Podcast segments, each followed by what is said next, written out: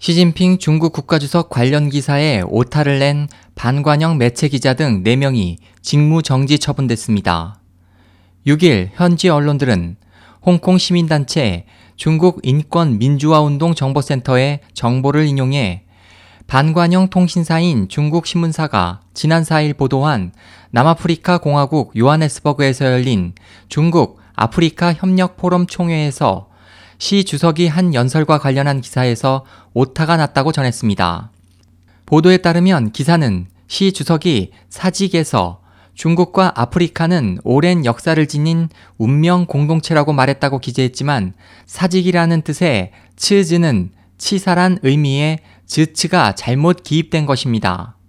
신문사 측은 기사 보도 후 45분 만에 오타를 정정했지만 당시 20여 개의 중국 매체는 오타가 난 이 기사를 그대로 온라인에 내보냈습니다.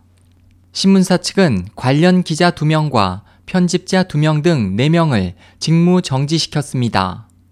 언론들은 신문사가 직원들을 직접 문책한 것은 선전 당국의 이번 실수를 매우 엄중히 여긴다는 것을 알리기 위해서일 것으로 풀이했습니다.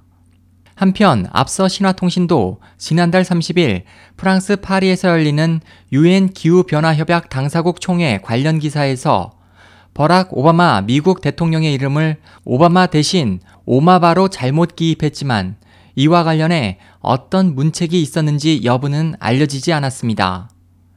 SOH 희망지성 국제방송 홍승일이었습니다.